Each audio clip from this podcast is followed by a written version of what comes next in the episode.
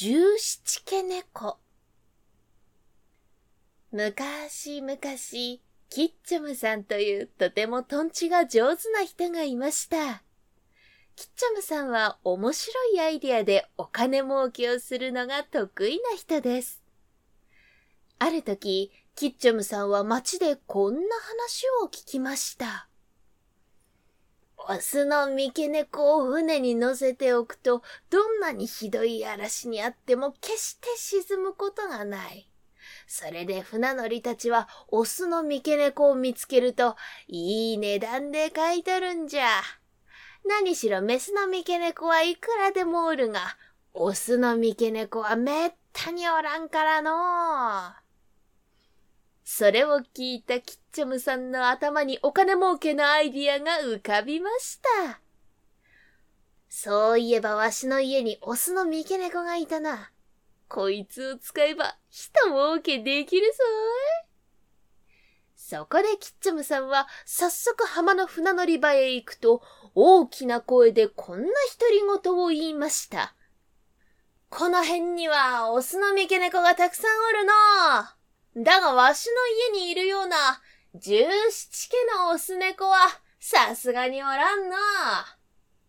すると、一人の船乗りがキッチョムさんに声をかけてきました。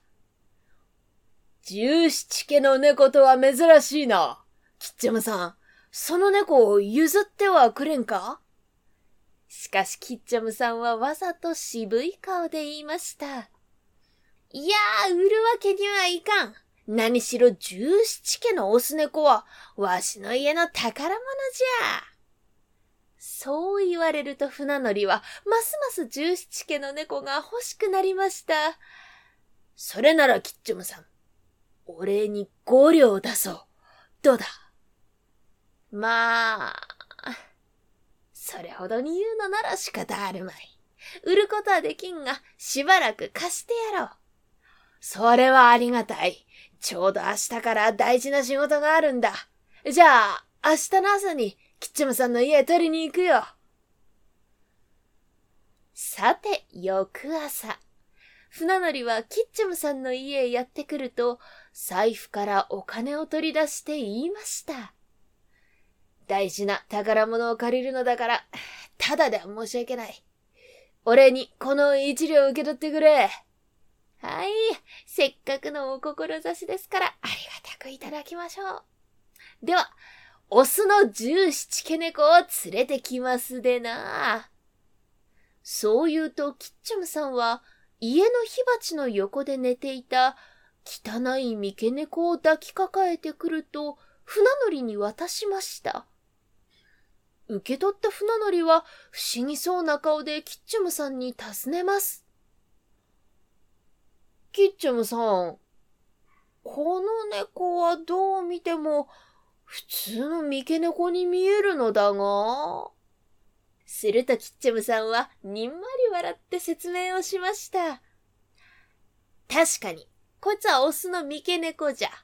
だが、この間火の残っているかまどに潜り込んで背中をちょいと焼けらしました。つまり、焼け。しかし、キッチョムさん、三家とヤ家を足しても、十一家にしかならんぞ。十七家には、まだ六家が足らんのではないかいやいや、尻の毛が向けておるでしょ毛がないので、つまり、無毛。三家とヤ家と無毛を全部合わせると、十七家ですよ。